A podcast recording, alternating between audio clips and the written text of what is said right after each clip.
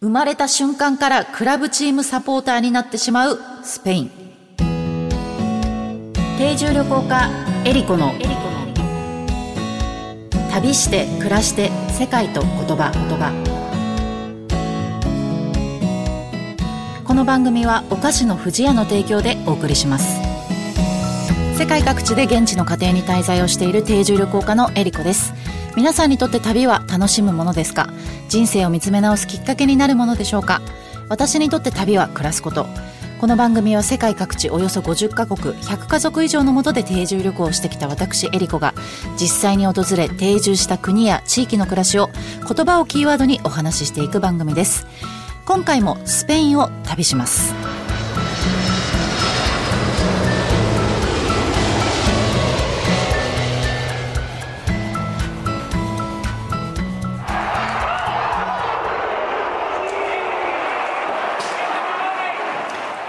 ペイン王国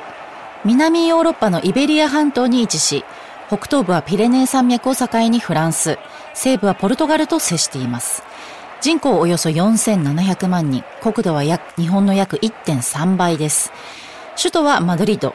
言語はスペイン語のほかバスク語、カタルーニャ語、ガリシア語、バレンシア語、アラン語が話されているという多言語の国でもあります。日本とは1549年にフランシスコ・ザビエルが渡来して以来、長い交流の歴史があります。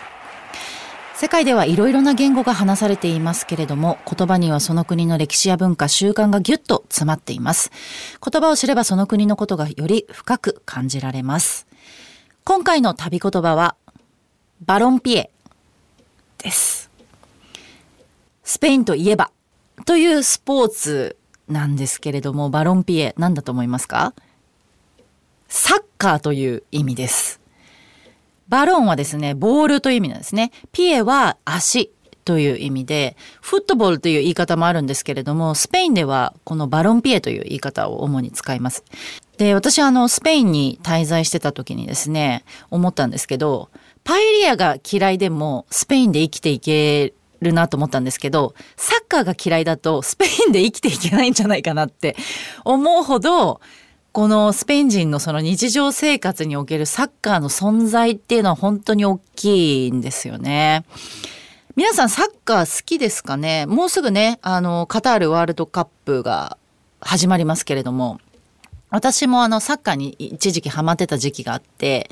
あの、世界各地で語学留学をしてる時はよくね、そこの国のスタジアムに行って見ていたんですけれども、スペインはあの、世界トップクラスのラリーガというリーグがあって、で、まあ実際にね、あの、こう、スペインに行って生活してみると、やっぱすごい、この人の生活の中にサッカーが入り込んでるなって思って、たんですよね。その話を今日ちょっとしたいなと思うんですけれども、あの、スペインで定住旅行してたのが2018年なんですけども、ちょっとしたご縁で、そのラリーガのね、広報のお手伝いをさせてもらったこともあって、スペインのサッカーのね、関係者と結構接することがね、現地で多かったんですよ。アンダルシア地方の、あの、南のね、あの、アンダルシア地方のセビージャの地域で体験した私がもう実際に見たそのサッカーの体験をねお話ししたいなと思うんですけどもこれすごいびっくりしたのがまずサッカー好きの家庭に子供ができるとあのソシオって呼ばれるあのクラブメンバーシップに勝手に加入されるんですよ。なのでもう生まれてすぐです。だから生まれて2日3日以内に勝手にソシオになってるんですよ。そのメンバーシップにこう入れられてるっていうのがあって、で、このソシオって何、まあ何ができるかっていうと、あ、細かい内容っていうのはちょっとクラブチームによって違ったりするんですけど、こう、クラブの施設とか運営とか何かこう変更する際に意見をこう反映することができるための、意見を反映するための投票権がの権利がもらえたりするんですね。なので、まあ自分もそのクラブチームの運営に少しこう、携わることができるっていうことがあったりとか、あとですね、ソシオになると、カルネットっていう、カルネっていうんですけど、あの、シーズンパスポートが獲得できるんですよ。で、これあの、ホーム、自分の地元で試合をするときに、自分の席をシーズンで購入することができたりとか、あとこれを持ってると、毎回その試合のチケットを買わなくても、自分の応援するチームの試合を見に行くことができたりとかするんですね。で、とにかくソシオになるってことはすごい彼らにとって大事で、で、特にね、ビッグチーム、あの、レアル・マドリッドとかバルセロナとかの人気のね、このビッグチームとかになるとソシオになるの本当大変なんですよ。誰でもソシオになれるわけじゃなくって、ニーズ制限がこうされてるので、まあ、誰かが脱退するのをすごいみんな待ってたりとやっぱもう生まれたらすぐこのソシオに 登録するってことをみんなやるんですよ。で、あとは、これまあ2点目なんですけど、すごいなと思った点。あの、日曜日は、この教会に行くよりも、サッカーのスタジアムに行く人の方が日曜日多いんですよ。これね、ほんとびっくりしたんですけど、スペイン人ってスタジアムのことを、カテドラルって呼ぶんですよ。で、カテドラルって何かっていうと、大聖堂って意味なんですね。みんながその、行くわけです。で、試合が始まる前に、だいたいもう2時間、3時間前からみんなその、あの、集まって、その日のそのコンディションだったりとか、その人たちのコンディションを話してもどうしようもないんですけど、まあ情報交換したりとか、なんかお酒を飲んだりとかし始めるんですけど、で、その時間になるとみんながそのカテドラルにね、こう歩いてこう行列で行くわけですよ。もうまさにそれはもう巡礼みたいな感じに見えちゃうぐらいすごく皆さんね気合がやっぱ入ってるっていうのがありますね。あとねこれ最後にすごくまあ驚いたことのあれなんですけどもあのー、サポーターのバーバルがあるんです。サポーター専用のバル。これペーニャって言うんですけどあの、スペイン語で愛好家たちの集まりっていう意味なんですね。で、スペイン語でバルっていうと、まあ皆さんがこう、私たちがこう想像するバー、バーっていうとこう大人が行くところでお酒を飲むみたいなイメージがあると思うんですけど、スペインのバルって、あの、お酒ももちろん飲めるんですけれども、どちらかというとこう、レストランっぽいというか、子供も大人も行くような場所がバルなんですね。で、このペーニャっていうところも一見普通のバルなんですよ。なんですけど、その一歩中に踏み入れると、クラブチーム専用のそのサポーターのたまり場みたいになってるわけですね。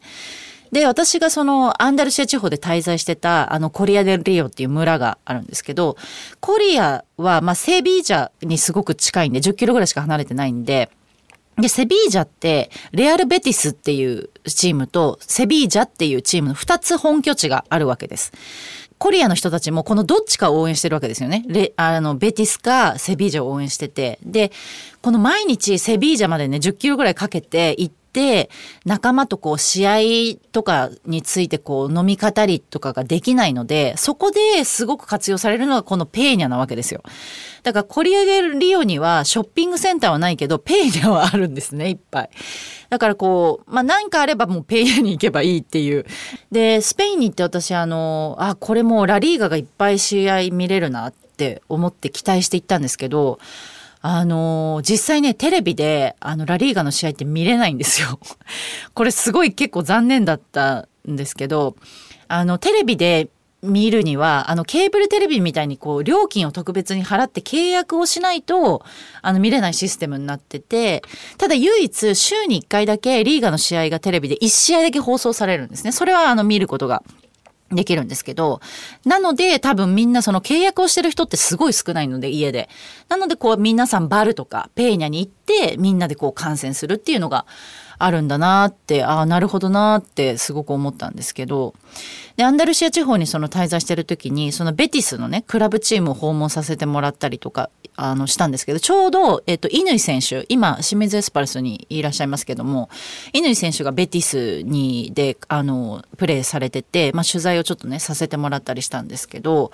あの、まあ、試合もね、見させてもらって、すごくなんか意外だったのは、スペイン人の観戦態度の良さ はすごい、あの、驚いたっていうか、なんかすっ、こう、結構パッショナブルな観戦の仕方をするんじゃないかって思ってたんですよ。だ結構みんなおとなしいんですよね。みんななんかこう、ちょっとマナーがすごい、ちゃんと守られてるなっていうのがあって、私以前ですね、アルゼンチンに留学してる時に、あの、コパリベレタドレスっていう、すごい試合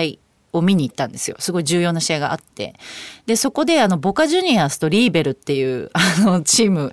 の試合を見に行ったんですけど、これあの、レアル・マドリッドとバルセロナの試合みたいな、あの、すごい大きな試合なんですけど、で、始まる前に紙吹雪がもうすごいから、あの、ピッチがもう、紙吹雪だらけになるんですね。まずそこの掃除から始まるから、もうすごい遅れるわけですよ。その試合開始も。なんかそういうのを見てたんで、サッカー大国と言ってもやっぱ皆さんすごくこうおとなしく見てんなっていう感じはあったしあのねサッカーに興味がない方ももちろんいらっしゃると思うんですけどなんかスペインに行ったらこのスペインの一つの文化を感じるものとして、まあ、一つのねアクティビティとしてちょっとこう完成を見に行くっていうのは、まあ、好きじゃなくてもちょっとこうスペインをね感じられるものの一つかなと思うんでぜひあのおすすめです。旅して暮らして世界と言葉言葉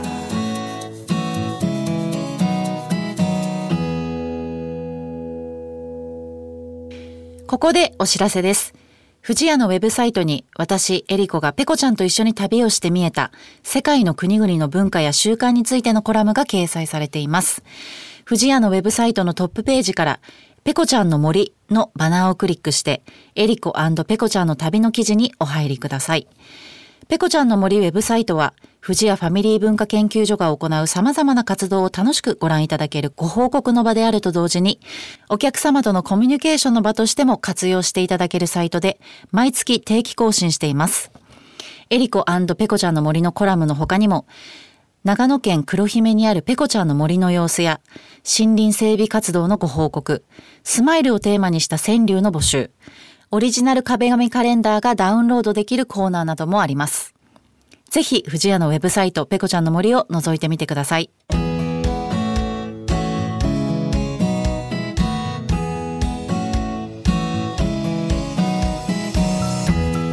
番組では皆様からの質問やコメント、リクエストも大歓迎です。旅についてや海外の暮らしについての質問、あなたの旅への思いなどをお送りください。メッセージの宛先はメールアドレス eriko.joqr.net までです。次回はゲストをお迎えしての旅となります今回おお話ししました旅の様子は私の YouTube エリコチャンネルでも見ることができますのでぜひ覗いてみてくださいそれでは次回も旅しましょう旅して暮らして世界と言葉。お相手は定住旅行家のエリコでした。アディオス。